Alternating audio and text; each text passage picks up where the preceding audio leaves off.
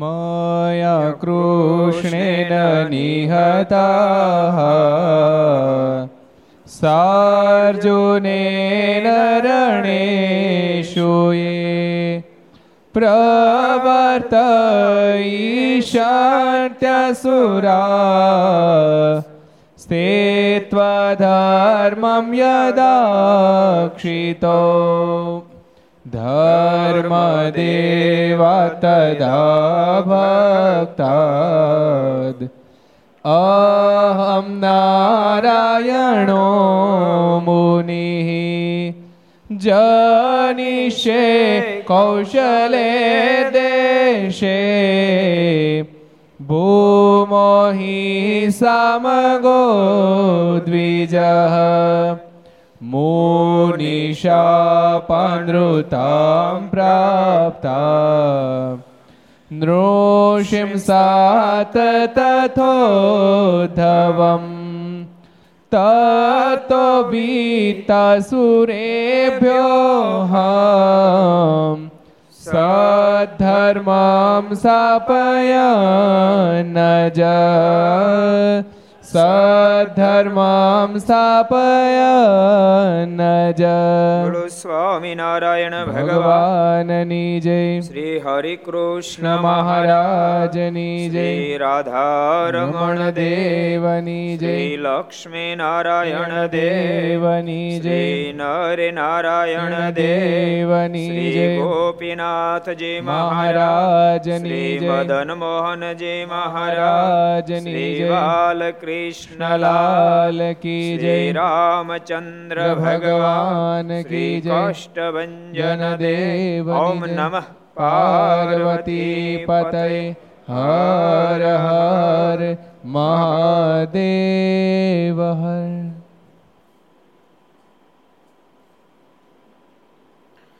સર્વાવતારી ઈષ્ટદેવ ભગવાન શ્રી હરિના સાનિધ્યમાં તીર્થધામ સરદારના આંગણે વિક્રમ સંવત બે હજાર છોતેર અષાઢ સુદ ચૌદશ શનિવાર તારીખ ચાર સાત બે હજાર વીસ ઘરસભા અંતર્ગત શ્રીહરિ ચરિત્ર ચિંતામણી, લક્ષ ચેનલ, કર્તવ્ય ચેનલ સરદાર કથા યુટ્યુબ, લક્ષ યુટ્યુબ, કર્તવ્ય યુટ્યુબ વગેરેના માધ્યમથી ઘેર બેસી ઘર સભાનો લાભ લેતા સર્વે ભાવિક ભક્તોને જાજા કરી જય સ્વામિનારાયણ, જય શ્રી કૃષ્ણ, જય સિયારામ જય હિન્દ, જય ભારત. ગઈકાલે આપણે મોંઘીબાના સંકલ્પથી મહારાજે એનો સંકલ્પ પૂરો કર્યો અને મોંઘીબાને અષ્ટપટ્ટાણીઓ સહિત શ્રી કૃષ્ણ ભગવાનના દર્શન થયા. એ પ્રસંગ આપણે જોયો હતો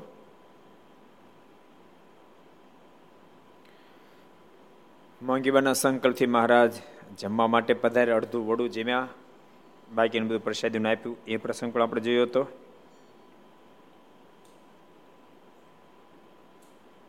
અને મહારાજ નાના ઠળિયા અને જાજા ગર્ભવાળા બોર મોંઘીબાને આપી ગયા. એ પ્રસંગ પણ આપણે જોયો હતો. બાપુભાઈનો પ્રસંગ જોયો હતો. બાપુભાઈને મહારાજના દર્શનની અંતે જ્યારે થઈ ત્યારે મહારાજે બાપુભાઈને દર્શન આપ્યા. એ પ્રસંગ પણ આપણે જોયો હતો. હવે આગળ જોઈએ. વડોદરામાં એક દક્ષિણી બાઈ અંબા નામે સત્સંગી બહુ સારા હતા. વડોદરામાં હરિ, સત્સંગ મારીને સમકાલીન સમય બહુ જોરદાર હશે એવું લાગે છે. બધા સ્થિતિવાળા, તમે જો પુરુષ ભક્તો, સ્ત્રી ભક્તો, બધા સ્થિતિવાળા. અને એ ભક્તોના સંકલ્પ પ્રમાણે મહારાજ વારંવાર દર્શન આપે એ મોટી સ્થિતિ એમ. સદગુરુ ગોપાળાન સ્વામી મુક્તાન સ્વામીના સમાગમથી વડોદરાનો સત્સંગ આધ્યાત્મ બહુ સદ્ધર છે એવું સ્પષ્ટ દેખાય છે.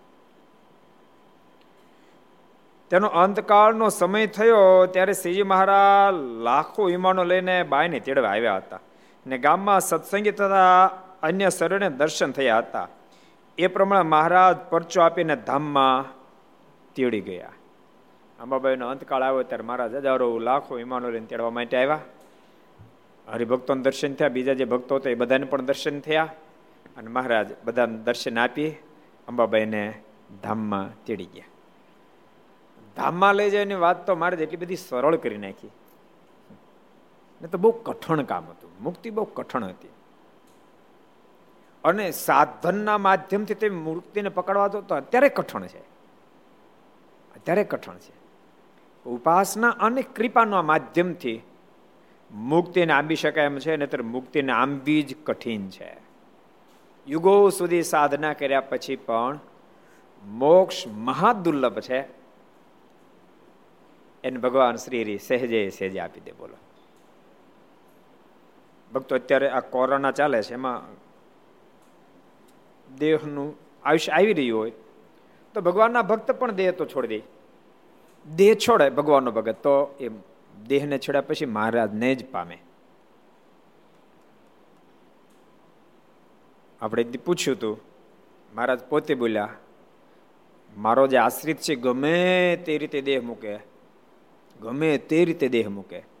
ગમે ત્યાં દેહ મૂકે. ગમે તે સંજોગમાં દેહ મૂકે. મારે તો કે શત્રુને મારી નાખે, જંગલી પ્રાણીઓને ફાડીને ખાઈ જાય, ગમે તે રીતે દેહ મૂકે. પણ મારા આશ્રિતને હું જ તેડવા માટે આવું છું. કેટલા વચરામું છે? મારા આશ્રિતને હું જ તેડવા માટે આવું છું.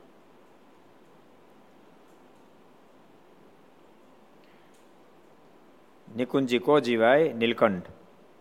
પ્રથમનું ચૌદમું, પ્રથમનું સત્યોતેરમું, લોયાનું ત્રીજું અને અંત્યનું ચોથું. સાબાશ.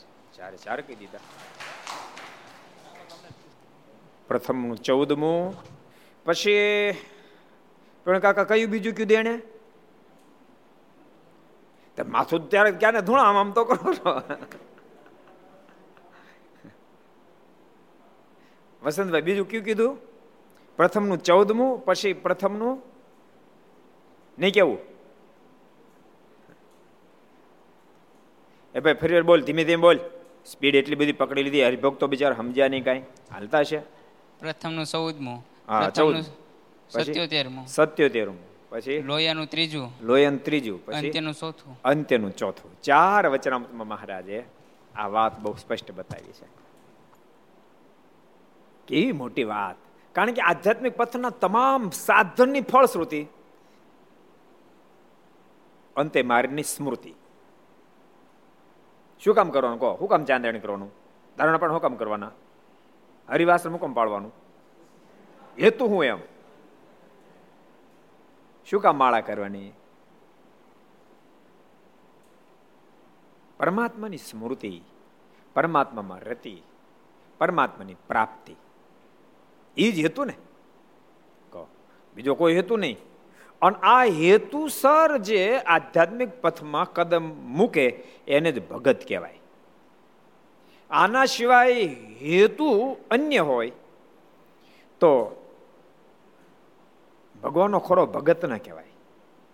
આ હેતુવાળાને ભલે હેતુ કાંઈક તો છે જ એના, હેતુમાં કાંઈક માંગણી છે, પરંતુ તેમ છતાં નિષ્કામ ભક્ત કીધો. શ્રીમદ ભાગવતના તૃતીય સ્કંદમાં માતા દેહુતી કીધું, કૃપાનાથ આપને કોણ પામી શકે છે? કેવો ભક્ત આપને પામી શકે છે? ત્યારે ભગવાન કપિલ નારાયણ કીધું, હે માં, નિષ્કામ ભક્ત જ મને પામી શકે છે. જેને મહારાજ સિવાય કોઈ અપેક્ષા નથી, એ જ મને પામી શકે છે. અને મહારાજે પણ કીધું, મહારાજ કે, અમારી ભક્તિ કરતો હોય, અમારું નામ રટન લેતો હોય.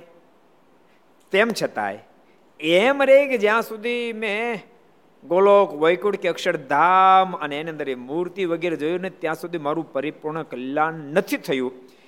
આવી વિચારધારા હોય, મહારાજ કે, એના મોઢાને તો વાતે ન સાંભળી પણ જે એમ માનતો કે મને પ્રગટ ભગવાન મળ્યા એટલે મારું કલ્યાણ થઈ ચૂક્યું છે, એને તો મહારાજ કે, નોય છે તો જોરાવરે મારા ધામ અને મારી મૂર્તિનું સુખ આપું છું. કેટલા વચરામું છે?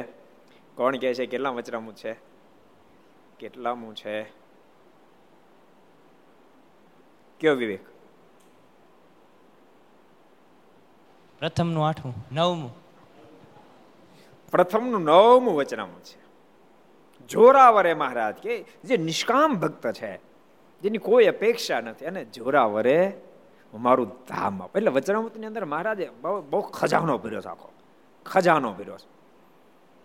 આધ્યાત્મિકતાનો ખજાનો ભર્યો છે. વચનામૃત એટલે આધ્યાત્મિકતાનો ખજાનો. જો દિલ દઈને મુમોક્ષ વચનામૃતમાં ડૂબે વચનામૃતિ શું મહત્તા? એક સરસ પ્રસંગ ભક્તો, તમને સંભળાવો. વચનામૃતિ શું મહત્તા બાળમુકુદાસ સ્વામીના શિષ્ય ધર્મ સ્વરૂપદાસ સ્વામી થઈ ગયા. બહુ સમર્થ સાધુ. ઉના પ્રાંતમાં સ્વામી ફરતા હતા. એના મનમાં સંકલ્પ થયો કે હવે મારે ધામમાં સીધાવવું છે. ધામમાં જવું છે. મારે દર્શન પણ દીધા. પણ મનમાં થયું કે એમ કહો, મારે તમે ધામમાં મને તેડી તો રખેનું સકામમાં ગણાય જાવ તો? એટલે મારે ત્યાં માંગણી ના કરી. પણ એના મનમાં વિચાર થયો મોટા મોટા સંતો પાસે સાંભળ્યું. સંતો સાંભળજો, આ બહુ મહત્વની છે એના મનમાં વિચાર થયો મેં મોટા મોટા સંતો પાસે સાંભળ્યું છે. ગુણાતીતાન સ્વામી શિષ્ય બાલમુકુંદ સ્વામી, એના શિષ્ય ધર્મ સ્વરૂપદાસ સ્વામી. એના મનમાં થયું મેં મોટા મોટા સંતો પાસે સાંભળ્યું છે, કોઈ સો વચનામૃતના પાઠ કરે, તો અને મહારાજ, એની ઈચ્છા હોય તો, ઈચ્છા નથી ને, પાછા અમુક અમુક પાઠ અધૂર રાખશે, ભાઈ નવાણે પગ્યા. હો, નથી પૂરા કરવા. નથી વિકેટ ખોડી જાહે. પણ ઈચ્છા જો ભક્તની હોય તો સો પાઠ પૂરા થાય એટલે ભગવાન એ ભક્તને ધામમાં તેડી જાય. તો મનમાં થયું મારે સો વચરામૃતનો પાઠ કરવા. મોટી ઉંમર સ્વામીને થઈ ગઈ હતી. સ્વામી બહુ બહુ ભણેલા નહોતા. અને મોટી ઉંમર એટલે આંખે થોડી ઝાંખપ હોય. એક મોટા અક્ષરવાળી એક પ્રત હતી. સ્વામી મળ્યા વાંચવા. વાંચતા વાંચતા સ્વામી અઠ્ઠાણું પાઠ કરી નાખ્યા. બે પાઠ બાકી રહ્યા. સ્વામી, આનંદમાં આવી ગયા પછી. કે હવે તો આપણે બે પાઠ પૂરા થાય એટલે જવાનું. ધામમાં પહોંચી જવાના. જે વિદ્યાર્થીને કેમ એકાદ પેપર બાકી હોય કે બસ આપણે પરીક્ષા પૂરી એમ. કેટલો બધો કોટો હોય. આઠે આઠ બાકી હોય ત્યારે આમ આમ થતો એક જ બાકી રહે પછી આમ આનંદમાં આવી જાય. એમ સ્વામી આનંદમાં આવી ગયા. અને આનંદમાં આવી જાય ને એમના શિષ્ય અક્ષપ્રિયદાસ સ્વામી તેને વાત કરી. કે અક્ષપ્રિયદાસ અક્ષપ્રિયદાસ હવે અમારે તો કામ પૂરું થયું કે. અક્ષયપ્રિયદાસ સ્વામી કે શેનું કામ પૂરું થયું? કે મેં મોટા મોટા સંતો પાસે સાંભળ્યું છે કે સો વચનામૃતના કોઈ પાઠ કરે, સો પારાયણ કરે, તો અને મારા ધામમાં તેડી જાય અમારે અઠ્ઠાણું પૂરી થઈ ગઈ. બે જ બાકી છે પાઠ, મારા ધામમાં તેડી જાય અક્ષયપ્રિયદાસ સ્વામી ફાળ પડી. સ્વામી સાથે અતિશય હતો. ફાળ પડી. અને સ્વામીને કહે, સ્વામી, આપે આવો ક્યાં સંકલ્પ કર્યો? હજુ તો આપની બહુ અહીંયા જરૂર છે. આપ ગયા પછી અમારો આધાર કોણ? એમ કે અક્ષયપ્રિય પ્રિયદાસ સ્વામી આંખમાં આંસુ ભરાઈ આવ્યા. પછી એમણે ગોપીનાથ દાસ સ્વામી, પુરાણી સ્વામી, એને વાત કરી. એ બે ગુરુભાઈ. ગોપીનાથ પુરાણી સ્વામી કોણ ખબર છે? રાજકોટ ગુરુકુળના સંસ્થાપક ધર્મજીવનદાસ સ્વામીના ગુરુ. એ એ બધા સમર્થ સાધુ ગોપીનાથ પુરાણ સ્વામીને વાત કરી કે, સ્વામી, ગુરુએ તો આવો સંકલ્પ કર્યો છે ને, બે જ પાઠ બાકી છે. ગોપીનાથ પુરાણ સ્વામીને પણ બહુ ચિંતા થઈ, ભારે કરી.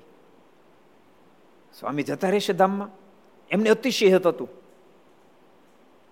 પછી એના મનમાં વિચાર થયો કે આ બે પાઠ પૂરા ન થવા દઈને તો કામ થાય. પણ વચરમતું કરવું કેમ? એક દાડો સ્વામી નાવા ધોવા ગયા ને તો સ્વામી વચરમતની પત લઈ, સમજે વાત, બીજે કે વાંચી નહોતા અક્ષર ના ના પડે. એક જ પ્રત સ્વામી ઉકલતી હતી. મોટી ઉંમર થઈ હતી. એટલે પ્રતને લઈ અને પટારામાં શેખ તળિયે મૂકીને માથે આખો ગોદળ ખડકી દીધી. આખો પટારો જ ભરી દીધો. સ્વામી નાય ધોઈને આવ્યા. એટલે પહેલાં ગોતી બધી કે જડીને પુરાણ સ્વામી પુષ્યક પુરાણી, વચનામૃતની પ્રત મળતી ને તમે ક્યાંય જોઈ છે? એટલે પુરાણ સ્વામી કીધું કે, સ્વામી, એમ હવે ન મળે તો કાંઈ નહીં કે. હવે આપની આમી ઉંમર થઈ છે, આંખે જાખબ છે. માળા કરો, આપ ધ્યાન કરો. આપણે બહુ બહુ વચનામૃતના પાઠ કર્યા છે. સ્વામી આગળ ન રાખો હવે. એટલે ધર્મેશ્વર સ્વામી એને શંકા પડે કે આ કામા પુરાણીના છે. એણે હંગરી દીધી છે. એટલે એણે અક્ષયપ્રિયદાસ સ્વામીને કીધું કે, અક્ષયપ્રિય, મને એમ લાગે છે કે મારા વચનામૃતની પ્રત ગોપીનાથ પુરાણીએ હંગરી દીધી છે. તેમ પુરાણીને કહો ને, મને આપે. મારે બે પાઠ પૂરા થાય ધામમાં જવું છે. અક્ષયપ્રિયદાસ સ્વામીની ઈચ્છા જેવી જ હતી. કે ગુરુને મારા ધામમાં જવા દેવા? એટલે એમ કીધું કે ગુરુદેવ પુરાણ સ્વામી નહીં હંગરી હોય અને પુરાણ સ્વામી તેમ એમ કહો છો, એમ કહેતા હતા કે તમે ભજન કરો, ધ્યાન કરો બરાબર છે. આપની આંખમાં હવે જાખપ આવી છે. એટલે આપ હવે ન વાંચો એ સારું એમ, ભજન કરો. એટલે ધર્મસ્વરૂપદાસ સ્વામીના મનમાં થયું આ બધા હંપી ગયા છે. અને આ બધા ભેળા મળીને આ પ્રથમ સંગ્રહ દીધી છે. પછી સ્વામી અંદર થોડા, આમ ગોતે પોતે, પણ કોઈને કહી તો હકે ને, કારણ કે બધા એમ જ કે હવે રહેવા દો તમે. એટલે પોતે ગોત ગોત કરે, પણ જડે નહીં. એમાં ઘટના ઘટી કે ઉના આજુબાજુના પ્રાંતના હરિભક્ત આવ્યા. અને આવીને પુરાણ સ્વામીને કીધું, સ્વામી બહુ સારા વક્તા હતા, બહુ વિદ્વાન હતા. કે, સ્વામી એ બાજુ તમે હમણાં આવ્યા નથી, તો સત્સંગ થોડો ઝાંખો પડ્યો છે. તો કૃપા કરીને બાજુ સત્સંગ કરવા માટે આવો ને. અને ધર્મ સ્વામી સાંભળી ગયા. એટલે એને કીધું કે હરિભક્તોની ભાવના છે તો પુરાણ તમે જાઓ એ ગામડામાં ફરો, હરિભક્તો રાજી થાય પુરાણ સ્વામી એને ધર્મ સંકટથી એક બાજુ ગુરુદેવનો આદેશ છે કે તમે ગામડે જાઓ. હરિભક્તોનો પણ આગ્રહ છે. હવે ગામડે જાઓ અને રખે ને વચનામુત જો હાથમાં આવી જાય અને સ્વામી બે પાઠ વાંચી નાખે ધામમાં જતા રહેતો. હવે નાય કેમ પાડવી ગુરુને? અને જવાનું મન માનતું નથી. પછી નહીં છૂટકે ધર્મસવદાસ સ્વામી ગોપીનાથ પુરાણ સ્વામીએ અક્ષપ્રિય સ્વામીને એક બાજુ બોલાવીને કીધું કે, સ્વામી, ગુરુનો આદેશ છે, હરિભક્તોનો દુરાગ્રહ છે, એટલે નહીં છૂટકે ઈચ્છા નહીં હોવા છતાં ગામડે જાઉં છું, પણ તમને એટલી ભલામણ કરતો જાઉં છું. રખેન જો વચનામૃતની પ્રત ગુરુદેવને મળી જાય અને વાંચવા મળે એટલે તાબડતોબ મને સમાચાર મોકલી દેજો. અક્ષયપ્રદાસ સ્વામી કે તમે ચિંતા ન કરો છો, હું અહીંયા જ છું ને એટલે વાંધો નહીં. અને ગોપીનાથ પુરાણ સ્વામી ગામડે ગયા. થોડા દાડા થયા અને હરિભક્તો જાજા ફેરી આવી ગયા. એટલે ઓલા ગોદડા જરૂર પડી. એટલે ગોદડા કાઢ્યા, નીચે વચરામતી પ્રત નીકળી. અને હરિભક્તોને બધાને પૂછતા હતા, સ્વામી, બધાને પૂછતા હતા વચરામતી પ્રત તમે જોઈ છે? વચરામતી પ્રત કોઈ જોઈ છે? એટલે હરિભગત જોઈ તે તો રાજીનો રેડ થઈ ગયો. કરે સ્વામી, કેટલા સમય ગોતતા હતા? વચરામૃત્યુ પ્રત જડી ગઈ. એ તો દોડતો દોડતો સ્વામી પાઈ ગયો. સ્વામી વચરામૃત્યુ પ્રત જડી ગઈ વચરામૃત્યુ પ્રત જડી ગઈ. સ્વામી રાજી થઈ ગયા. ઓલો હરિભગત રાજી થઈ લ્યો સ્વામી. અને સ્વામી તો રાજદી વાંચવા જ મીડ્યા. અડધું વચરામૃત્યુ વાંચી નાખ્યું. અક્ષય પ્રિયદાસ સ્વામીને ખબર પડી ગઈ. એટલે એને તાબડતોબ ગોપીનાથ પુરાણ સ્વામીને સમાચાર મોકલ્યા. કે સ્વામી, તમે જલ્દી આવો. વચનામૂર્તિ પદ મળી ગઈ છે. એટલે ગોપીનાથ પુરાણ સ્વામી બધું પડતું મૂકી અને ઊન આવી ગયા. અને સ્વામી વચરામ તો વાંચતા હતા. તો હવે લઈ તો કેમ લેવાય? એમ તો સીધું લઈ તો લેવાય નહીં, કારણ કે એક મર્યાદા તો ખરું ગુરુ શિષ્યની. ભાવના ભલે ઘણી બધી હતી. પણ સ્વામી ઠાકોર જમડ ગયા ને તે ફરી વાર પ્રત લઈ અને માળીએ પર હંગરી દીધી. વળી પાછા હરિસ્વરૂપદાસ સ્વામી આવ્યા ધર્મ સ્વરૂપદાસ સ્વામી પ્રત ન મળી. વળી ગોતી. અને પુરાણી સ્વામીને કહે કે પુરાણી, તમે તો નથી હંગરીને. આમ આમ બહુ સરળ હતા. એને ખબર હતી, પુરાણી હંગરી તો આમ કડક થઈ શકે, કડક થઈને કહે કે એ પ્રકૃતિ બહુ સરળ પ્રકૃતિ હતી. કે પુરાણી તમે તો નથી હંગરીને પુરાણી સમજે, ગુરુદેવ, હું થોડી હંગરી દઉં. આપ આટલા બધા ગોતો છો. પણ હું વિનંતી જરૂર કરું છું કે હવે આપ આપ વચનમાં ન વાંચો તો જરૂર નથી. તેમ બહુ વાંચ્યું છે. આપ ભજન કરો, ધ્યાન કરો, માળા કરો. આંખને તકલીફ પડશે. પણ ધર્મસ્વદા સ્વામી તો વચન માટે જાણે તો બે પાઠ પૂરા કરવા હતા. એમાં ઘટના ઘટી. બીજા હરિભક્તો આવ્યા. એમણે કીધું કે તમે અમારા ગામમાં હાલો સત્સંગ કરવા માટે. ધર્મસ્વદા સ્વામી ફરી વાર આજ્ઞા કરી. ગયા વિના છૂટક્યો નહીં. ફરી અક્ષયપ્રદાસ સ્વામી કીધું કે, તમે ચિંતા ન કરો સમતમતા તમે જાઓ. પણ પુરાણ સ્વામી જતા જતા આમ થોડા દુઃખી થઈ ગયા. અક્ષયપ્રદાસ સ્વામીને ક્યાંક તમે કહેતા તે પ્રમાણે અડધો પાડતો કરી નાખ્યો છે. રખાઈને ફરીવાર હાથમાં આવી જાય. અને જો ગુરુદેવ બે પાઠ પૂરા કરી નાખે ધામમાં જતા રહેશે. તો એક વાત તમને કહું? મેં એક ફીર પહેલાં પણ કીધું હતું. ગ્રહસ્થનો બાપ અને બેટાનો સંબંધ લગભગ લગભગ માઇક સંબંધથી જોડાયેલો છે. એટલે સિત્તેર એસી વર્ષે, નતર ધર્મશ્રદ્ધા સ્વામીની ઉંમર મોટી હતી, વૃદ્ધ હતા. સિત્તેર એસી વર્ષે દાદા ધામમાં જાણે પૂછીને, દાદા, કેટલી ઉંમરના હતા? ઉંમરનો કેમ કે તો લગ્ન જેવું છે, એમ કીધે બોલે સીધું. બાપા ધામમાં ગઈ ઉંમર કેટલી, તો લગ્ન જેવું છે. જ્યારે સંતોને એમના ગુરુ ધામમાં જાય, એ સહન ન કરી શકે. કારણ કે એના આધ્યાત્મિક વારસો આપ્યો છે એણે મોક્ષનો રાહ બતાવ્યો છે. હશે એકાદ બે ટકા માત પિતા એવા કે જે પુત્રોને ખરેખર આપવો જ જોઈએ. પણ મોક્ષનો માર્ગ દેખાડે એકાદ બે ટકા હશે. જ્યારે ત્યાગી ગુરુ મુમુક્ષને કેમ કરીને મોક્ષ પથમાં પાર ઉતારે એના માટે સતત અનુસંધાન રાખી, સતત દાખલો કરતા હોય? પોતાના મોક્ષની જેટલી ચિંતા અને એના માટે જેટલી સાવધાની દાખલો, એટલો જ દાખલો સાવધાની પોતાના શિષ્ય પણ મોક્ષ પથમાં પાર ઉતરે, એને માટે અખંડ કરતા હોય.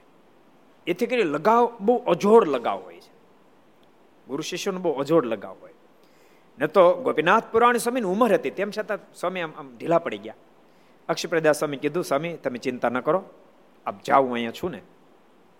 સ્વામી ગયા અને થોડા દાડા થયા અને વળી પાસ સ્વામી તો ગોત ગોત કરતા હતા. દરવાજે માળ્યું તો માળિયામાંથી પ્રત મળી ગઈ. અને સ્વામી મેળા પાઠ કરવા. તાબડતોબ અક્ષપ્રિયદાસ સ્વામીએ સમાચાર ગોપીનાથ પુરાણ સ્વામી મોકલ્યા સ્વામી, તમે જલ્દી આવી જાઓ, સ્વામીને પ્રત મળી ગઈ એટલે વળી પાછા પુરાણ સ્વામી આવ્યા. ત્યાં તો છેલ્લો પાઠ હાલતો હતો. એટલે ગોપીનાથ પુરાણી સ્વામીએ સ્વામી પાસે જઈ દંડ પ્રણામ કરીને કીધું સ્વામી, આપ શું કામ આટલી ઉંમરે આ પાઠ કરો છો? અને ત્યારે ધર્મ સુખદાસ સ્વામી કીધું કે, ગોપીનાથ, હવે તો મને રોક નહીં કે. એને માટે પણ કહી દીધું, પુરાણે હવે મને રોકો નહીં. અમારે ધામમાં જવું છે. મારું મન ઉદાસ થઈ ગયું છે ત્યારે ગોપીનાથ પુરાણ સ્વામી કીધું સ્વામી, આપ એક પાઠ બાકી છે, બાકી રહેવા દો.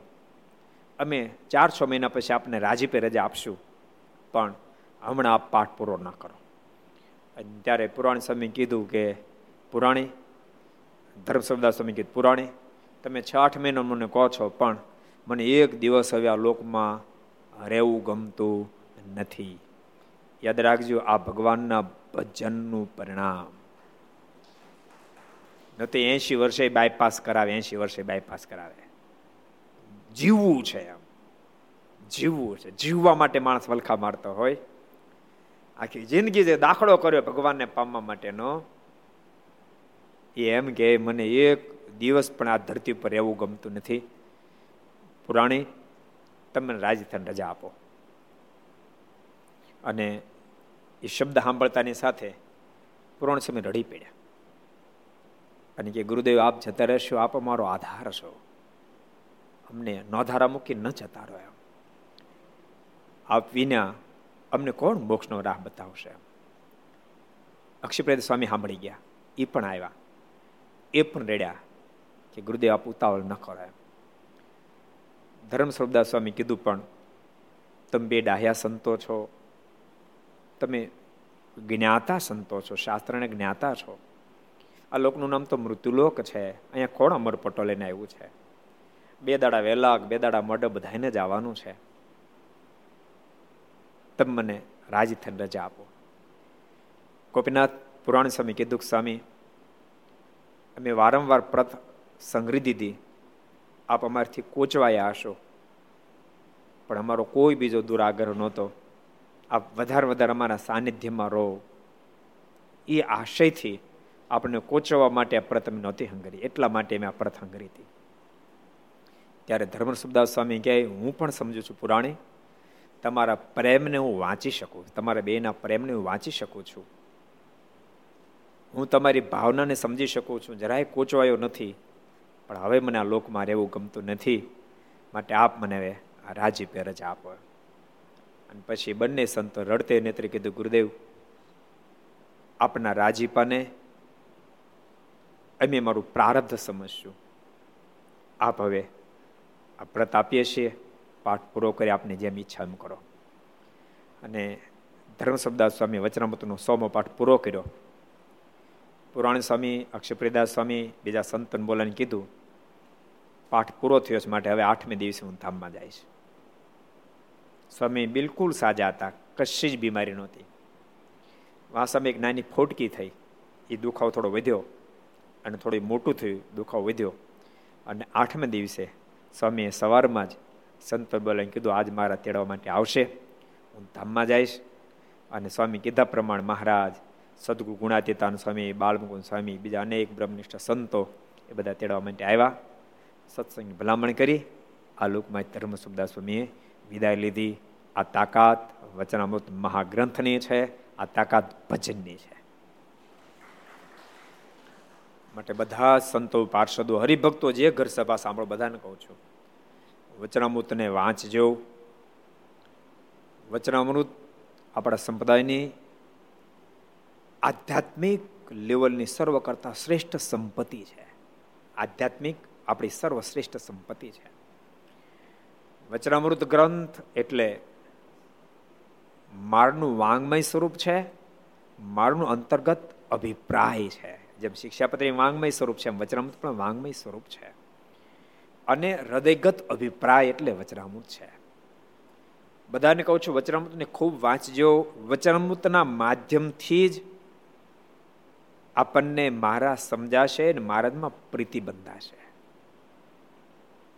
મારના જે શબ્દો છે, મધ્યાહન અઠાવનમાં અમારા, અમારો જે હેતુ માટે ધરતી પર અવતરણ થયું હોય, આનંદ સ્વામી, માત્ર ચરિત્ર નહીં, જે હેતુ માટે ધરતી પર અમારું અવતરણ થયું હોય અને અમારો હેતુ જેમાં ઠસે ઠસીને ભર્યો હોય, એ સત્શાસ્ત્ર માધ્યમથી જ અમારા સંપ્રદાયની પાછળથી પુષ્ટિ થતી રહી છે. વૈષ્ણવ સંપ્રદાયની પુષ્ટિ એ શ્રીમદ ભાગવતના માધ્યમથી શક્ય બને, એનાથી થાય, ભગવદ્ ગીતાથી થાય. શ્રી કૃષ્ણ ભગવાનનું સ્વરૂપ સમજવું હોય તો શ્રીમદ ભાગવતથી સમજાય, ગીતાજીના માધ્યમથી સમજાય. ભગવાન રાઘવને સમજવા હોય તો એ રામાયણના માધ્યમથી સમજાય. કૈલાસપતિને સમજવા હોય તો શિવપુરાણના માધ્યમથી સમજાય. એમ ભગવાન શ્રીહરિને સમજવો હોય તો વચનામૃતના માધ્યમથી ભગવાન શ્રીહરિ સમજી શકાય. માટે બધા ભગવાનના ભક્તો વચનામૃત વાંચજો. ખાલી વાંચવા ખાતર વાંચો એમ નહીં, એના ઉપર મનોમંથન કરજો. ઊભા રહેતા જજો. ઘણા ભક્તો શું કે ખબર? સ્વામી, અમને યાદ ન રહે. તમારે સંતોને કેમ યાદ રહે? ના બાપા, એવું નહીં. તમારે રાખવું નથી. તમારે રાખવું. બીજું કેટલું બધું યાદ રહે આખી દુનિયા યાદ રહે. તો વચરામ શું કામ યાદ ન રહે ભાઈ? શું કામ યાદ ન રહે? રાખવું નથી. એટલે રહેતું નથી. કોઈ પણ વસ્તુ ભક્તો લગાવ વિના લગાવ વિના કોઈ દી હૃદય સુધી પહોંચી ન શકે. એના માટે લગાવ હોવો જોઈએ. તમે રસ્તામાં અહીંથી રાજકોટ જતા રસ્તામાં એક્સિડન્ટ તમે જુઓ. તો તમે જોઈ લો. તમને એમાં એમાં લગાવ ન લાગે, પણ એમાં કોઈ, કોઈના પોતાના સંબંધી હોય, તો ખબર પડે અમારા સંબંધી. તો લગાવ લાગે તમે નીચે ઉતરો અને પછી એ ઘટના તમને આખી જિંદગી ન ભૂલાય. કેમ? એ લગાવથી તમે એમાં એમાં ઇન્વોલ્વ થયા. એમ તમે લગાવથી જો ઇન્વોલ્વ થશો, તો વચનામૃત પણ તમને યાદ રહેશે. માટે બધા ભક્તોને કહું છું, વચનામૃતમાં ખૂબ ઊંડા ઉતરજો. વચનામૃત વાંચજો, અભ્યાસ કરજો. અત્યારે સત્સંગીઓની પારાયણ ચાલે છે ને આપણે, હોમાત્મક. અધિક માસમાં વચનામૃતને આપણે હોમાત્મક પારાયણ કરવાના છે બહુ ઓછા ભક્તોને ખબર છે કે વચરામૃત ગુજરાતી તેમ વાંચો છે ને, એ જ ગુજરાતી વચરામૃતને સદગુરુ શતાનંદ સ્વામી સંસ્કૃતમાં એ વચરામૃતને બનાવ્યું, જેને શ્રી હરિ વાક્ય સુધા સિંધુ કહેવામાં આવે છે. એ એની કથા શ્લોકબદ્ધ. જેમ સત્સંગજીવનના શ્લોકબદ્ધ સત્સંગજીવન છે, એમ શ્લોકબદ્ધ શતાનંદ સ્વામી લખ્યું છે આખું વચનામૃત એની પ્રાણ આપણે અધિક માસમાં અહીંયા કરવાના છીએ. ત્યાં તેમ પાઠ કરજો વચનામૃતનો એટલે પછી તમને છે ને, એ સીધે શ્લોક સમજાય જાય તમે પાઠ કરી રાખજો બધા એક એક મુંબઈના હરિભક્તનો ફોન હતો મને કહે કે, મને તો કે ઘણું બધું સમજાવવા મળ્યું સત્સંગી. એમને કેમ? એ કે, બે ફેરી પાઠ કર્યો સત્સંગીઓને. તમે કીધું ને, એટલે મહાત્મા ભાગ બે ફેરી વાંચ્યો કે. તે બહુ સમજાવવા મળ્યું કે. મેં કીધું, બધું સમજાય એમ છે, આપણે સમજવાનો પ્રયાસ નથી કરતા. સમજવાનો પ્રયાસ કરી બધું સમજાય એમ છે. એટલે વચરામૃત ગ્રંથ બહુ અલૌકિક ગ્રંથ છે. અને ભગવાન સ્વામિનારાયણ પોતે કેવા કોલો આપ્યા મારા જનને અંતકાળે જરૂર મારે આવવું, બિરુદ મારું બદલે નહીં, એમ સર્વજનને જણાવવું એટલે અહીંયા અંબાબાઈએ જ્યારે દેહ મૂક્યો, ત્યારે લાખો વિમાનો આવ્યા અને એને તેડવા માટે આવ્યા. જ્યારે જીવાત્મા પરમાત્માનું અનન્ય ભાવથી ભજન કરે છે અને મહિમા જ્યારે સમજે છે, પછી કાળ માયા કર્મ કોઈનું બગાડવા માટે સક્ષમ નથી. ભગવાનના શરણાગત બન્યા પછી ભગવાનની આજ્ઞાનું પાલન કરીએ, મારી નિષ્ઠા દ્રઢ કરીએ, મારું ભજન કરીએ, મોક્ષની તમામ જિમ્મેદારી ભગવાન શ્રી હરિના ગળામાં ગઈ.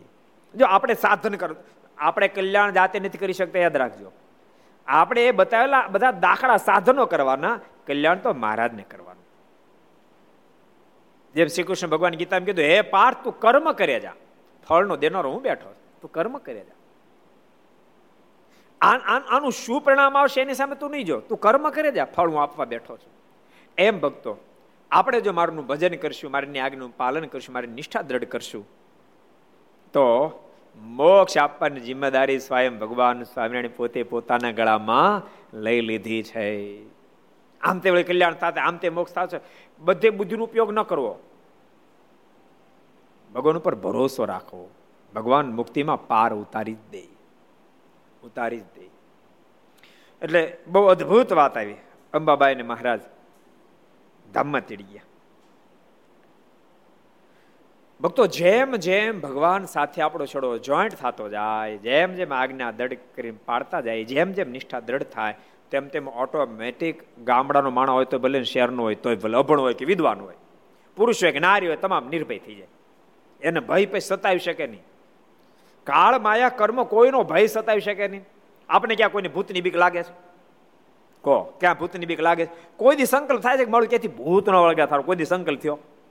કહો નહીતર ગ્રસ્થ તો અમુક અમુક, માનો રસ્તામાં ક્યાંક બાથરૂમ જવું પડ્યું હોય, તો ખોખારો પહેલા ખાય. આનંદ સ્વામી, તમને ખબર છે? ખબર? કારણ કે જન્મમાં તો બધા પહેલા સંસારમાં ને ગ્રસ્ત આશ્રમ ને પહેલા ખોખારો ખાય. જેમ ઓલા ઓલા ગ્રહસ્થાની કેમ? હવે તો બધી લાજુ ગઈ પેલા બાપા બહારથી ખોખારાય. ડેલી ને બારી એટલે વોર હોય તો લાજ કાઢી લે. આ તે વોવારું છે, ખોખારો કદ ભાગી જાય. ખોખારો ખાય.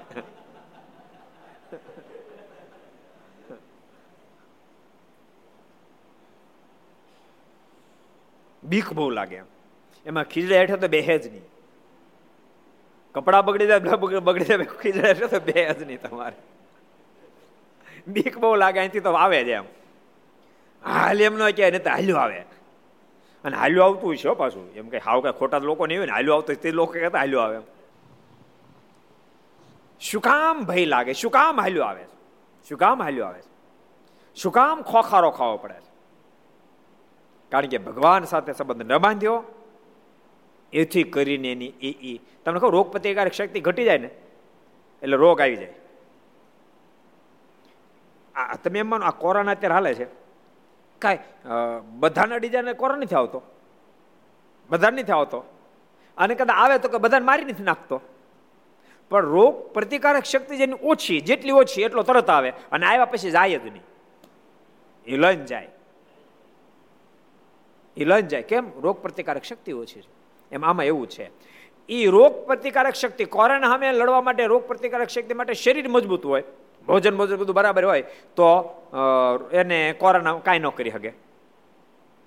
ભોજન અને આ દેહ બરાબર એટલે કાંઈ ન કરી શકે. એમ યાદ રાખજો, કાળ પણ એક પ્રકારનો કોરોના છે. કાળ પણ એક પ્રકારનો કોરોના છે. પણ ભજન અને જીવ મજબૂત હોય તો કાળ પણ કાંઈ કરી શકે નહીં. મારાના શબ્દો છે મહારાજ કે, જેને ભગવાનને ભગવાનના સંતનું મહાત્મ્ય નિશ્ચય હોય બે હાલો બે કહી દઉં. ભગવાનને ભગવાનના સંતનો મહાત્મા છે એનાથી શું ન થાય? કેટલા વચરામું છે? કેટલા વચરામું છે? એનાથી શું ન થાય? કેટલામું છે? કયો સંત સાગરદાસજી? લોયાનું ત્રીજું વચન. લોયાનું ત્રીજું બીજું પૂછી લો ઊભો રહે. ભગવાનને ભગવાનના સંતનો જેના હૃદયમાં મહિમા હોય એનું કાળ માયાનું કર્મ ખરાબ કરવા માટે તો ખરાબ કરી શકે નહીં. અને જેને ભગવાનને ભગવાનના સંતનો મહિમા નથી એનું મારે કે અમે રૂડું કરવા જાય તો કરી નાખી કેટલા વચરામું છે? પ્રથમનું બોતેરમું. પ્રથમનું બોતેરમું એ એના માટે એક સરસ પ્રસંગ તમે સાંભળો. સાંભળો. સાંભળવો છે? તો હમણાં દી બહુ સરસ એક પ્રસંગ છે. ઓઢણ હમણિયાળાનો પ્રસંગ છે. ત્યાં મેપાભાઈ કરીને એક બહુ સારા આહિર હરિભગત. અને સદગુરુ બાળમુકુંદાનંદ સ્વામીના જોગમાં આવેલા. અને સ્વામીના માધ્યમથી મારનો સર્વોપર નિશ્ચય અને મારીની આજ્ઞા ખબરદાર થઈને પાળે મારું ખૂબ ભજન કરે. પણ પછી વીરનગર રહેવા માટે ગયા. વીરપુર રહેવા માટે ગયા. ગઢિયાનો વીરપુર વીરપુર રહેવા માટે ગયા. હવે ત્યાં વીરપુર ગયા ને તો એને ગામડા પટેલને કીધું કે મને જરાક મારે રહેવા આવવું છે તે થોડી ઘરની જગ્યા કાઢી આપો ને. એટલે કાઢી આપી. પછી થોડા દાડા થયા એટલે કીધું તમે એક વાડીની મને વ્યવસ્થા કરે હું હું રૂપિયા ચૂકવી દઈશ, પણ ગામમાં એક વાડી મને ગોતી આપો ને. ધીમે ધીમે કરતા રૂપિયા ચૂકવી દઈશ. ત્યારે પટેલે કીધું, તમને વાડી હાવ મફતમાં અપાવું કે. તો તો સારું થાય મેં ભાઈ કે. પણ સાંભળો, પહેલા તમે જરાક છાતી મજબૂત રાખજો. એક સુથારની વાડી હતી. અને સુથારો મરીને ભૂત થયો છે કે. અને સત્તર જણને લઈ ગયા છે. ઘણા તમારે જેમ સાહસ કર્યું વાડી લેવા માટે. જેટલા લીધી એટલે ગયા. એની સંખ્યા વધતી જાય છે. સત્તર બદલે અઢારમાં થાય તો મારી જવાબદારી નહીં. તમે વાડી અપાઈ દો. મેં પણ ભગત કીધું, ભલે વાંધો મને ભૂતવાળી વાડી હાલશે તમ તારે. મને મારા ઈષ્ટદેવ ભગવાન સ્વામિનારાયણનો એટલો ભરોસો અને મને ભગવાન સ્વામિનારાયણના ભરોસે એટલી હિંમત છે કે ભૂત મારું કાંઈ નહીં બગાડી શકે. અને મારા ગુરુ બાલમુકુદાસ સ્વામીની પાસેથી મેં ભગવાનની બહુ જ નિષ્ઠાની વાતો સાંભળી છે. એટલે મને ભરોસો કાંઈ નહીં થાય. મેં ખૂબ ભજન કર્યું, આજ્ઞા પાડીશ એટલે કે તો કાંઈ વાંધો નહીં. અમે ગામમાં કોઈ વિરોધે નહીં કરે. એ વાડીમાં કોઈ વિરોધે નહીં કરે. વાડી લીધી. અને પછી ભગતે વાડી લીધી, બળદ લીધા, કૂવો હતો. કોહે કરી અને પાણી પાયું. સરસ મોલ થયો. લોકો વિચાર કરવા માંડ્યા આને માળા ઓલા ભૂત કાંઈ કરતા નથી થોડોક મોલ ઉગીને મોટો થયો ભગત રાતીએ વાડીએ ગયા ઓલું તીદાર રોજ હતા નહોતા એમની એ રોજડાને બધા થી રક્ષણ કરવામાં વાડીએ ગયા ભગત ખાટલા પર બેઠા બેઠા માળા ફેરવતા હતા તો એવો અવાજ મળ્યા આવવા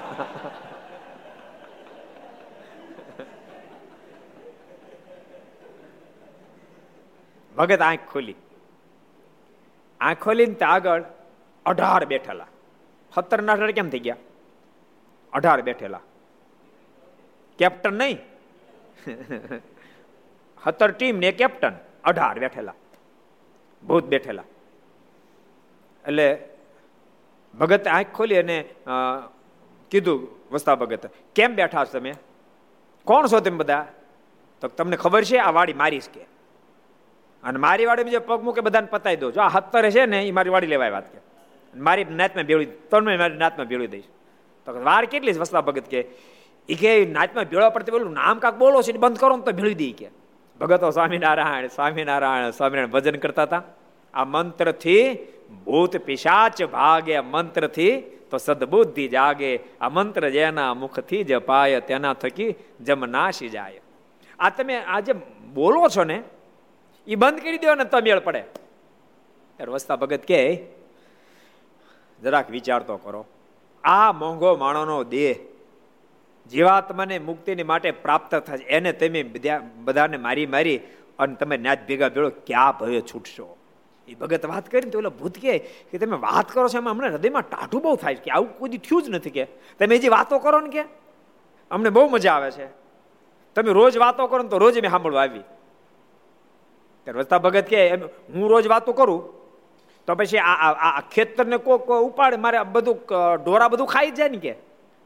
તમારે વાતો કરો તે ખાઈ ન જાય? તમે ધ્યાન રાખો તો વાતો કરો એટલે કેમ ધ્યાન રાખો તમે તાર ખેતરનું? તમારા મોલને કાંઈ ન થવા દે પછી કાંઈ? કોઈ ઢોર અંદર પગ ન મૂકે. તમે દિવસે તમે તમે ડોકા રાતે ડોકા ખાલી તમે મને વાતું કરજો. ભગત કે તો મને વાંધો નહીં. પછી રોજનો સત્સંગ જાય ભાઈ બંધાઈ થઈ ગઈ બોલો બહુ તારે ભાઈ બંધાઈ કરી. ભગત બધો ખરખરો ગયો, કોહી હાકી દે? બોલો, કોહી હાકી દે? બળદને પાઈ હતરી દે ખેતરમાં પાણી વાળી દે, કેવું કામ થઈ ગયું? ગોપાળ સાહેબ.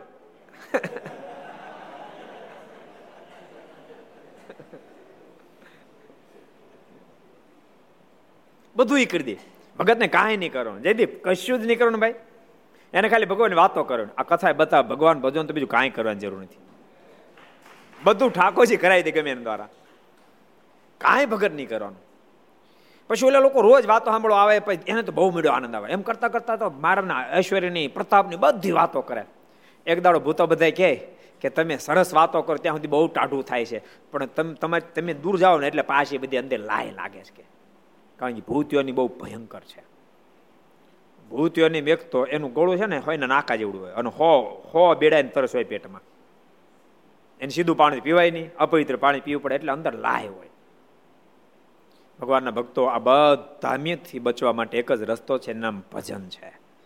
બધા રોગને નાબૂદ કરી શકો ભજન છે, માટે બધા ખૂબ ભજન કરશો દુનિયાની ઉત્તર તોડમાં નહીં પડતા, આનું કલ્યાણ થાય છે ને આનું નહીં થાય ને એ એ જિમ્મેદારી આપણી નથી. જેનું ઠાકોરજીને કરવાનું કરશે ને નહીં કરો એની મરજી. પણ આપણા કલ્યાણ માટે આપણે મંડી પડજો બસ. મંડી પડજો. વિચાર કરજો, કેટલી માળા કરું છું? કેટલું ધ્યાન કરું છું?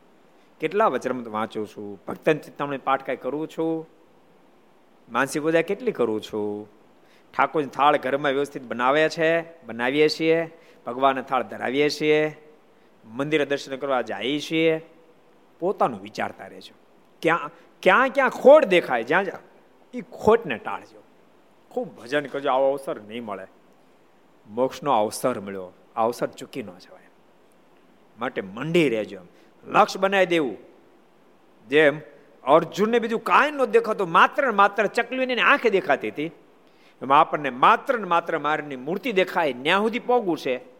એવો એવો દાખલો કરશો અને ભગવાનની મૂર્તિને સામે જોઈ રહેવું, એથી મોટી કોઈ પ્રાપ્તિ જ નથી એમ પ્રથમના પહેલામાં મહારાજ કીધું છે.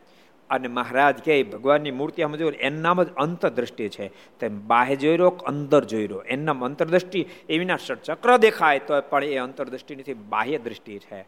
છઠ દેખાય તો બાહ્ય દ્રષ્ટિ છે. જગતની ઉત્તર તોડ તો કેમ બાહ્ય દ્રષ્ટિ નહીં? કહો. કેટલા વચરામું છે? ભગવાનની મૂર્તિ સામું જોઈ રહ્યો, એનું નામ જ અંતરદ્રષ્ટિ છે. કોણ કહે છે? કેટલા વચરામું છે? કોણ કહે છે?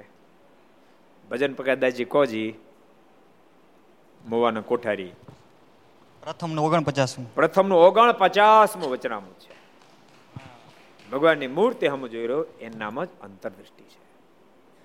એટલે ભગવાનના ભક્તો બધાને કહું જેટલા ઘર સભા આપણે બધાને કહું છું, આ લોકમાં એટલે વ્યવહારે કરવા પડે, ધંધા બિઝનેસ બધું તમારે કરવું પડે, ના નથી મારી. પણ લક્ષ્ય હોવું જોઈએ કે મારે આ માણસનો દેહ મળ્યો છે, એ સાર્થક કરીને ભગવાનની ગોદમાં બેહી જાવ, એ લક્ષ્ય તો હોવું જ જોઈએ. એ લક્ષ્ય જો તમને બંધાશે, હું તમને એમ કહું જેને બોર્ડમાં નંબર લાવવો હોય, એ વિદ્યાર્થી એ ખરખરામ ન રહે. કેટલા વિદ્યાર્થી આવ્યા ક્લાસમાં? કેટલા નો આવ્યા? કયો વિદ્યાર્થી ક્યાં આટા મારે છે? ગાર્ડનમાં કેટલા બેઠે? એને હામુય ન જોવે. એને ગાર્ડન ગાર્ડનમાં બે હે ક્લાસમાં હોત આવે, ન હોત એની મરજી ઠામકો ન હોત એની મરજી, મારે બોર્ડમાં નંબર લાવવો છે. માટે મારે સાવધાન બનીને કદમ ઉઠાવવો પડે. અને એ જ બોર્ડમાં નંબર લાવે. ગાર્ડનમાં કેટલા બેઠા છે બસમાં કેટલા બેઠા છે ને, ક્લાસમાં કેટલા બેઠા છે ને, ગપ્પા કેટલા મારે છે કેટલું. એ એ બોર્ડમાં બે ફેર લાભ લે પરીક્ષાનો. અમુકને બે દાડા પછી લાઇટ થાય. એને બોર્ડમાં બે ફેર લાભ મળે. એને માર્ચમાં લાભ મળે ને પાછો એને ઓક્ટોબરમાં ફરી વાર લાભ મળે. બે ફેર લાભ મળે એને. કારણ કે બે ચારમાં તો એને પ્રસાદી મળે એટીકેટી નહીં એટલે ભગવાનના ભક્તને લક્ષ હોય પરમાત્માને પામવાનું લક્ષ હોય ઓલી ભૂત યોનીને પામેલા બધા ભૂતળા બચારે કહેવા માંડ્યા કે, ભગત, તમે જ્યારે વાત કરો છો ને, મેપા વસ્તા પર મેપા ભગત મેપા ભગત, તમે જ્યારે વાત કરો છો ને, ત્યારે અમને બહુ ટાટક થાય છે, બહુ આનંદ થાય છે. તો દયા કરો ને, આ ભૂત યોનીમાંથી અમને મુક્ત કરાવો ને. ત્યારે મેપા ભગત કીધું એ મારું કામ નહીં. હું તમને વાતો ભગવાનની કરી શકું. મારા ગુરુ બાલમુકુદાસ સ્વામી જ્યારે અહીંયા આવે, ત્યારે હું સ્વામીને વાત કરીશ. સ્વામી સમર્થ છે. તમને મોક્ષનો પથ આપશે. તો તો બહુ સારું કે અમારા પર દયા ત્યાં તે વાતું કરતા રહેજો. તો વાતું કરીશ. અને એમાં ઘટના ઘટે સ્વામી સમરિયાળા પધાર્યા. સ્વામીને ખબર નહોતી કે મેપા ભગત વીરપુર રહેવા માટે ગયા છે. સ્વામી એક બે દાડ રોકાળ ભગત નો દેખાડે પૂછ્યું કે મેપો કેમ નથી? દેખાતો. એટલે ભક્તો કહે કે, સ્વામી, તમને ખબર નહીં તો વીરપુર રહેવા માટે જતા રહ્યા. સ્વામી, કેમ ન્યા ગયો તો હાલો પણ ન્યાય જાય. એટલે સ્વામી આવ્યા, વીરપુર. સ્વામી આવે ખબર પડી તો ભગત તો બહુ રાજી થયા. સ્વામી રસોઈ આપી અને સ્વામી સત્સંગ, સાંજના સત્સંગમાં બધાને બોલાયા. સ્વામી સત્સંગ કર્યો, ખૂબ આનંદ આવ્યો. બીજે દાડે મેપા ભગત કીધું સ્વામી, મારી વાડીએ જરાક પધારું પધરાવણી કરવા. એટલે સ્વામી વાડીએ પધાર્યા. સ્વામી નાયા ધોયા અને પછી રોંઢાની માનસી પૂજા કરી. બપોર નાવા જાય ને રોણે માનસી પૂજા કરીને સ્વામી જ્યારે જાગૃત થયા એટલે સ્વામીને મેપા ભગત કીધું સ્વામી, આપણે એક વિનંતી કરવાની. સ્વામી કે હું વિનંતી કરવાની છે? ત્યારે સ્વામીને કહે, સ્વામી, આ વાડી છે ને, આમાં અઢાર ભૂત રહે છે. આ વાડીમાં કોઈ પગ નહોતું મૂકતો, પણ ભગવાન સ્વામિનારાયણની કૃપાથી ને આપના આશીર્વાદથી મેં આ વાડી લીધી. મારું કશું બગાડી નથી શકતા. પણ એ બધા બિચારા મુમુક્ષુ છે. જો મુમુક્ષ પણ ક્યારેક થાપ ખાઈ જાય ભૂત થાય. એવું નહીં માનતા, ભૂત હોય બધા ખરાબ જ હોય. એવું માનવાનું કારણ નથી. માણસ મરીને ભૂત થાય છે. તો ક્યારેક માણસ હારો હોય, પણ ક્યાંક વાસના રહી ગઈ તો ભૂત થાય. આશેક તરીકે ભૂત થાય. બિચારા મુમુક્ષુ છે. પણ એને એને મોક્ષ જોઈએ છે. સ્વામીનું ભગવાન રોજ વાતો કરીને મેં એને અધકચરા હરિભગત તો કરી નાખ્યા છે. સ્વામી, પૂરા તમે કરો. તો સ્વામી કે બોલાવો. મેં પણ ભક્તિ, તમે બધા છો, હાજર થાવ, તો હાજર થયા નતો અઢાર અઢાર. બે ગયા દૂર. સ્વામી આગળ હાથ જોડીને ગયા સ્વામી, મેપા ભગત ઘણી ફેરી તમારી વાત કરતા હતા. આપ પધાર્યા. તો અમારી મુક્તિ કરો. પછી સ્વામી બધાનું વર્તમાન ધારણ કરાવ્યા. અને સ્વામી કે બધા બદ્રિકાશ્રમ જાઓ.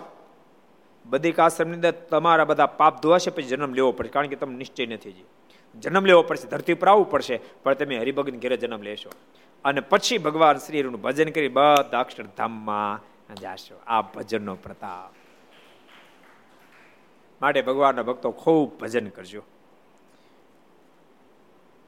અંબાબાને લાખો વિમાન લઈને મારે તેડવા માટે આવ્યા, બોલો. પછી તે વડોદરામાંથી એક બાય સમાધિ કરીને ધામમાં ગઈ. અંબાબાઈ તો વહેલા આવી ગયા, પછી એક બાય સમાધિ કરીને ધામમાં ગઈ. ત્યાં તેને અંબાબાઈ મળ્યા ને અંબાબાઈ ભેગા થયા ને બોલ્યા જે એક સાડી પટારામ છે, તે એક બાયની આપેલી છે, માટે પટારામાંથી કાઢીને તેને આપી દેજો. અંબાબાઈ કીધું મારો પ્રસંગ હતો મારે હાડીની જરૂર હતી. ફલાણી બાઈનું હાડી લાવી હતી. પણ પાછી પાછી આપણને ભૂલાઈ ગઈ છે મારા પટારામ પડી એ બાઈને હાડી આપી દેજો. એમ કેટલીક એંધાણી દીધી તે બધી વાત સમાધિમાંથી જાગીને બાઈએ કહી, તે સાચી પડી તે જોઈને સૌ આશ્ચર્ય પાયના કેવી બધી અદ્ભુત વાતો છે. ભેજામનો હામે એવી વાતો છે. ભેજામનો હામે એવી.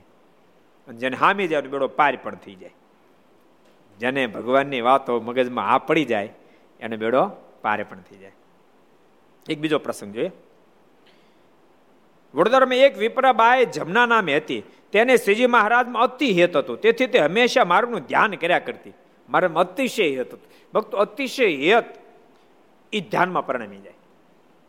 ભજનથી હેત થાય ને એ ધ્યાનમાં પરિણમી જાય. ઓટોમેટિક પરિણમી જાય. અતિશય હેતને કારણે ભગવાનની ધ્યાન કર્યા કરતી. એકવાર તેમનું હેત જોઈને મહારાજે તેને દિવ્ય રૂપે દર્શન દીધું ને કહ્યું, થાળ તૈયાર કરો, અમારે જમવું છે. મહારાજ પ્રગટ થયા અને કીધું, અતિશય હેતને લઈને. મારે કે, થાળ તૈયાર કરો, અમારે જમવું છે. ત્યારે તે બાઈ અતિ હેતી કરીને સુંદર રસોઈ બનાવી. તે મહારાજ જમ્યા. વળી બીજી દિવસે પણ એ પ્રમાણે દર્શન દઈને થાળ જમ્યા. એમ હંમેશા મારા સુંદર પોશાક પહેરીને પધારે ને થાળ જમે ને કેટલીક ભૂત ભવિષ્યની વાત કહે. તે સાંભળીને જમનાબાઈ બીજાઓને કહે ને તે વાત તે પ્રમાણે થાય. તે જોઈને માણસો આશ્ચર્ય પામે. કોરા કાટ વાદળા પમદી વરસાદ થાય મહારાજ કે.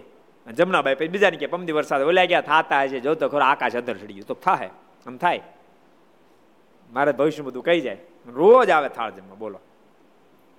મેં કીધું ને, વડોદરામાં વડોદરામાં મારા બહુ જ ભક્તોના પ્રેમને આધીન બન્યા અને વારંવાર વડોદરાના ભક્તો અને સ્ત્રી ભક્તોને વારંવાર મહારાજ દર્શન આપવા માટે એક સરસ વડોદરાનો પ્રસંગ પાર્વતીબાઈ નામના એક સ્ત્રી ભક્ત હતા, બહુ મારાના એકાંતિક ભક્ત હતા. પણ સસરા પક્ષમાં ઠામકો સત્સંગ બહુ ઉપદ્રવ કરે. તેમ છતાં પાર્વતીબાઈ અને ગણકાર્યા વિના પોતે ભજન કરી ભગવાનના ભક્તો યાદ રાખજો, જેને ભજન કરવું હોય એમ નિમાનતા બધું સીધું સીધું હાલ્યું જાય. જેને ભજન કરવું હોય, એને ભગવાન ક્યારેક ઠાકોરજીની કૃપા સીધી સુધી હાલ્યું જાય, પણ સીધી સુધું જ હાલશે એમ પણ માનવું નહીં. સીધું હાલ્યું જાય ક્યારેક વિક્ષેપ ઊભો થાય. પણ વિક્ષેપની મધ્યે પણ જે ભગવાનનું ભજન કરે રાખે, એને વિક્ષેપને ઠાકોર ટાળી દે. મહારાજની બહુ મોટી કૃપા. પાર્વતીબાઈ મારું ભજન કર્યા કરે. વિક્ષેપ ઘણા બધા, પણ વિક્ષેપને ગણકારે નહીં. અને મારે દયા કરી અને એક દાડો પાર્થિવબાઈનો થાળ જમવા માટે પધાર્યા. મારા થાળ જમ્યા. પછી તો રોજ આવવા મળ્યા. એમાં એક દાડો મારા પારિતભાઈ ત્યાં જમ્યા અને પછી મોંઘીબાઈ ત્યાં જઈને વાત કરી. મારા કે પારિતભાઈ આજ ભજીયા કાચા કર્યા કે. તોય મારા કેનો ભાવ હતો એટલે જમી ગયા. સાંભળજો. પાર્વતીબાઈએ ભજીયા કાચા કર્યા. ને તો એક ખાઈને પછી ન પડ્યા રહેવા દે. પણ તોય જમી ગયા. મારે કેનો ભાવ હતો તોય જમી ગયા. પણ પારિતભાઈને કહેજો રોજ આવો ભાવ પૂરો ન કરે. કાલથી ધ્યાન આપે, ભજન બરાબર ચડવા દે. એમ મહારાજ કીધું. અને પારિતભાઈ ઘણો ઉપદ્રવ હોવા છતાં ભજન કરી રાખ્યા. પણ મહારાજ થાળ જમી જાય. આવી પરસાદીની વસ્તુ એના ઘરના જમે, પછી બાકી રહે સત્સંગથી આવીને. એ બધા જમ્યા એટલે ધીમે ધીમે ધીમે કરતા એ બધાને પણ સત્સંગ થયો અને આખો પરિવાર ખરેખર હારી ભગત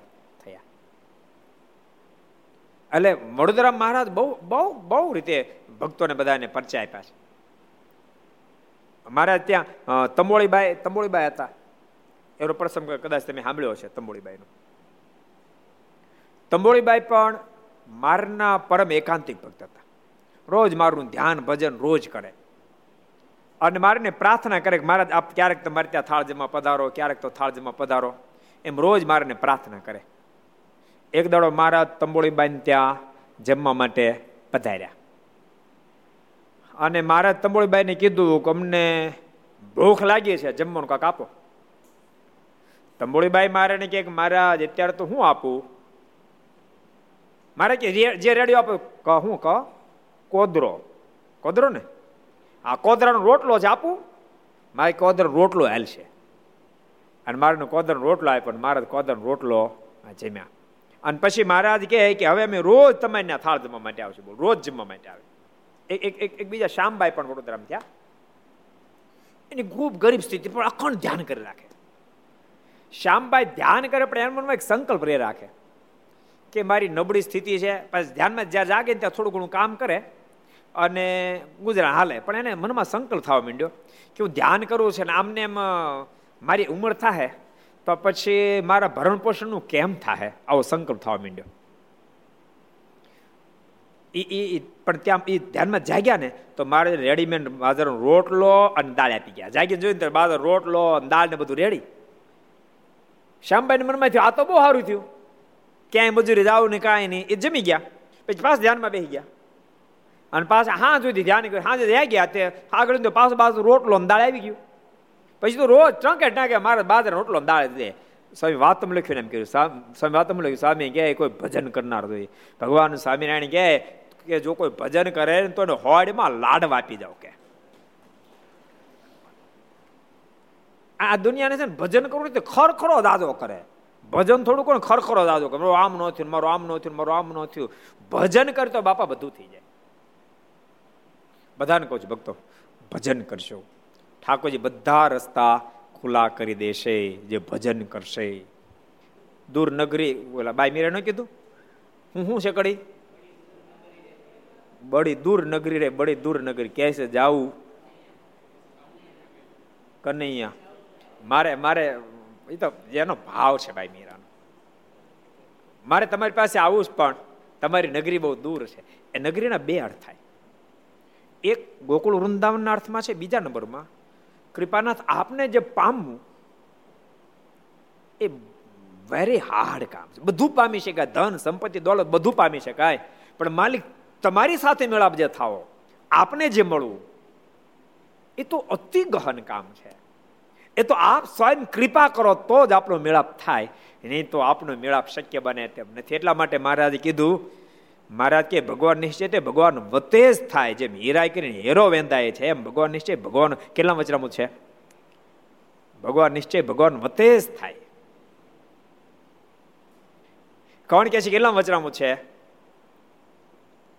કોણ કે છે? ભક્તિ હરિદાસજી કહોજી પ્રથમનું એકાવનમું પ્રથમનું એકાવનમું વચનામું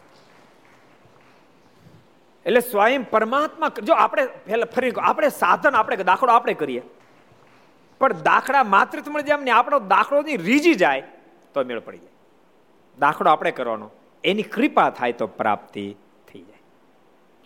એટલે આપણે પ્રસંગ છેલ્લો જોતા હતા. જમનાબાઈનો પ્રસંગ હતો ને. મારા થાળ જમી ગયા અને ભૂત ભવિષ્યની વાતો પણ મારે બતા એ પ્રમાણે કરે એટલે બધું સેટ થઈ જાય. વચ્ચે આપણે શ્યામભાઈની વાત જોતા. શ્યામબાઈને મારે રોજ દાળ ને શાક આપી જાય દાળ ને રોટલો આપી જમી જમાડી જાય. પછી મારે એક ફીર મારે મનમાં થયું, રોજ ધક્કો ક્યાં ખાવો? એક મણ બાજરો અને એટલા પ્રમાણે રીંગણ આપી ગયા. બોલો એક આરે હવે તમે રસોઈ બનાવી રાખજો. એવા ભગવાન દયાળુ છે માટે એનું ખૂબ ભજન કર્યું એ શબ્દની સાથે. આવો, આપણે પાંચ મિનિટ પરમાત્મા નામની ધૂન કરીએ. સ્વામી નારાયણ નારાયણ નારાયણ, સ્વામી નારાયણ નારાયણ નારાયણ, સ્વામી નારાયણ નારાયણ નારાયણ, સ્વામી નારાયણ નારાયણ નારાયણ, સ્વામી નારાયણ સ્વામી નારાયણ સ્વામી નારાયણ સ્વામી નારાયણ સ્વામી નારાયણ સ્વામી નારાયણ સ્વામી નારાયણ સ્વામી નારાયણ સ્વામી નારાયણ નારાયણ નારાયણ સ્વામી નારાયણ નારાયણ નારાયણ સ્વામી નારાયણ નારાયણ નારાયણ સ્વામી નારાયણ નારાયણ નારાયણ સ્વામી નારાયણ સ્વામી નારાયણ સ્વામી નારાયણ સ્વામી નારાયણ સ્વામી નારાયણ સ્વામી નારાયણ સ્વામી નારાયણ સ્વામી નારાયણ સ્વામી નારાયણ નારાયણ નારાયણ સ્વામી નારાયણ નારાયણ નારાયણ સ્વામી નારાયણ નારાયણ નારાયણ સ્વામી નારાયણ નારાયણ નારાયણ સ્વામી નારાયણ સ્વામી નારાયણ સ્વામી નારાયણ સ્વામી નારાયણ સ્વામી નારાયણ સ્વામી નારાયણ સ્વામી નારાયણ સ્વામી નારાયણ સ્વામી નારાયણ નારાયણ નારાયણ સ્વામી નારાયણ નારાયણ નારાયણ સ્વામી નારાયણ નારાયણ નારાયણ સ્વામી નારાયણ નારાયણ નારાયણ સ્વામી નારાયણ સ્વામી નારાયણ સ્વામી નારાયણ સ્વામી નારાયણ સ્વામી નારાયણ સ્વામી નારાયણ સ્વામી નારાયણ સ્વામી નારાયણ સ્વામી નારાયણ નારાયણ નારાયણ સ્વામી નારાયણ નારાયણ નારાયણ સ્વામી નારાયણ નારાયણ નારાયણ સ્વામી નારાયણ નારાયણ નારાયણ સ્વામી નારાયણ સ્વામી નારાયણ સ્વામી નારાયણ સ્વામી નારાયણ સ્વામી નારાયણ સ્વામી નારાયણ સ્વામી નારાયણ સ્વામી નારાયણ સ્વામી નારાયણ નારાયણ નારાયણ સ્વામી નારાયણ નારાયણ નારાયણ સ્વામી નારાયણ નારાયણ નારાયણ સ્વામી નારાયણ નારાયણ નારાયણ સ્વામી નારાયણ સ્વામી નારાયણ સ્વામી નારાયણ સ્વામી નારાયણ સ્વામી નારાયણ સ્વામી નારાયણ સ્વામી નારાયણ સ્વામી નારાયણ સ્વામી નારાયણ નારાયણ નારાયણ સ્વામી નારાયણ નારાયણ નારાયણ સ્વામી નારાયણ નારાયણ નારાયણ સ્વામી નારાયણ નારાયણ નારાયણ સ્વામી નારાયણ નારાયણ નારાયણ નારાયણ નારાયણ. સ્વામી નારાયણ ભગવાનની જય શ્રી હરિ કૃષ્ણ મહારાજ. મહારાજની શ્રી લક્ષ્મી નારાયણ દેવની જય. શ્રી નર નારાયણ દેવ શ્રી ગોપીનાથજી મહારાજ. શ્રી મદન મોહનજી મહારાજ. શ્રી બાલકૃષ્ણ શ્રી રામચંદ્ર ભગવાન શ્રી કાષ્ટભન દેવ ઓમ નમઃ પાર્વતી પતય હર હર મહાદેવ.